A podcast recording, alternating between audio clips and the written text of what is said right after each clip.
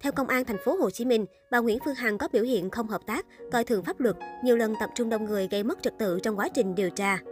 Như báo Công an Nhân dân đưa tin tối 24 tháng 3, Phòng Tham mưu Công an thành phố Hồ Chí Minh cho biết, cơ quan cảnh sát điều tra Công an thành phố đã khởi tố vụ án hình sự lợi dụng các quyền tự do dân chủ xâm phạm lợi ích của nhà nước, quyền lợi ích hợp pháp của tổ chức cá nhân, quy định tại Điều 331 Bộ Luật Hình sự, đồng thời khởi tố bị can, lệnh bắt bị can để tạm giam và lệnh khám xét đối với Nguyễn Phương Hằng, sinh năm 1971, thường trú 1719 Ngô Đức Kế, phường Bến Nghé, quận Nhất, tổng giám đốc công ty cổ phần Đại Nam về hành vi như trên. Theo hình ảnh đăng tải trên báo Công an Nhân dân, nhiều người tỏ ra bất ngờ trước diện mạo có phần xuống sắc của nữ CEO Đại Nam. Không còn dáng vẻ quyền lực cao cao tại thượng ngồi ghế sofa livestream như trước. Bà Phương Hằng ngồi khoanh tay trên ghế, đôi mắt đượm buồn, gương mặt lộ rõ sự mệt mỏi, mái tóc nhuộm highlight xanh điệu cũng không được buộc hay chải gọn gàng giống mọi khi. Trong các diễn đàn anti-CEO Phương Hằng, bên cạnh những lời bàn tán về việc nữ đại gia bị khởi tố, đa phần đều tỏ ra hả hê vì cho rằng camera của cơ quan chức năng đã bóc trần được nhan sắc thật. Thậm chí câu nói em đẹp không quý vị mà bà Phương Hằng tự hào mỗi khi phát sóng trực tiếp được sử dụng để cà khịa ngược.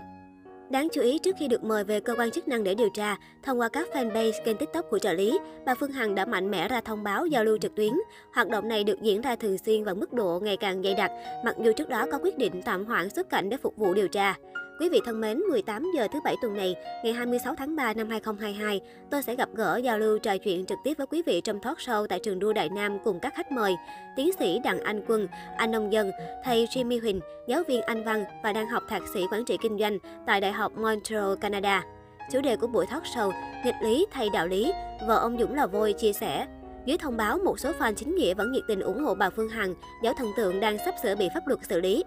ủng hộ anh Dũng, chị Phương Hằng thành công chính nghĩa phải biết đi phải chẳng hề gì trái đạo lý. Cô Hằng của nhân dân, càng ngày kịch bản càng hấp dẫn. Tới lúc cô Hằng dùng quốc tịch nước ngoài rồi, chúc cô luôn khỏe để chiến đấu. Mình tin cô Phương Hằng sẽ bình an trở về và sẽ có cái kết thích đáng là thằng Lan Băm, lũ ăn chặn từ thiện, nhà báo luật sư bẩn. Thương cô luôn vì người bệnh, người nghèo, bỏ tiền túi từ thiện, một mình đương đầu với một bè lũ xấu xa. Ủa cô Lai trong trại tạm giam được luôn hả chèn? Theo công an thành phố Hồ Chí Minh, Nguyễn Phương Hằng đã lợi dụng sức ảnh hưởng của bản thân, sử dụng chức năng của mạng xã hội trên internet, tổ chức nhiều buổi phát trực tiếp nội dung thông tin không kiểm chứng liên quan đến đời tư người khác, trong đó sử dụng những ngôn từ mang tính chất nhục mạ, xúc phạm danh dự nhân phẩm của người khác. Quá trình điều tra, Nguyễn Phương Hằng không hợp tác, coi thường pháp luật, nhiều lần tổ chức tập trung nhiều người đến nhà riêng của các cá nhân có mâu thuẫn gây mất an ninh trật tự tại địa bàn thành phố Hồ Chí Minh và các địa phương khác.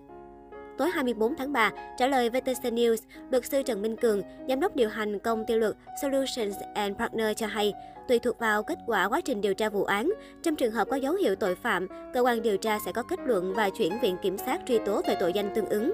Trường hợp bị can bị truy tố về hành vi được quy định tại Điều 331 Bộ Luật Hình sự năm 2015, sửa đổi bổ sung năm 2017, bị can có thể đối diện khung hình phạt lên đến 7 năm tù, luật sư Trần Minh Cường nói. Cùng quan điểm trên, luật sư Đặng Văn Cường, trưởng văn phòng luật sư chính pháp, đoàn luật sư thành phố Hà Nội cho biết, với tội danh này thì bị can Nguyễn Phương Hằng sẽ phải đối mặt với hình phạt tới 7 năm tù.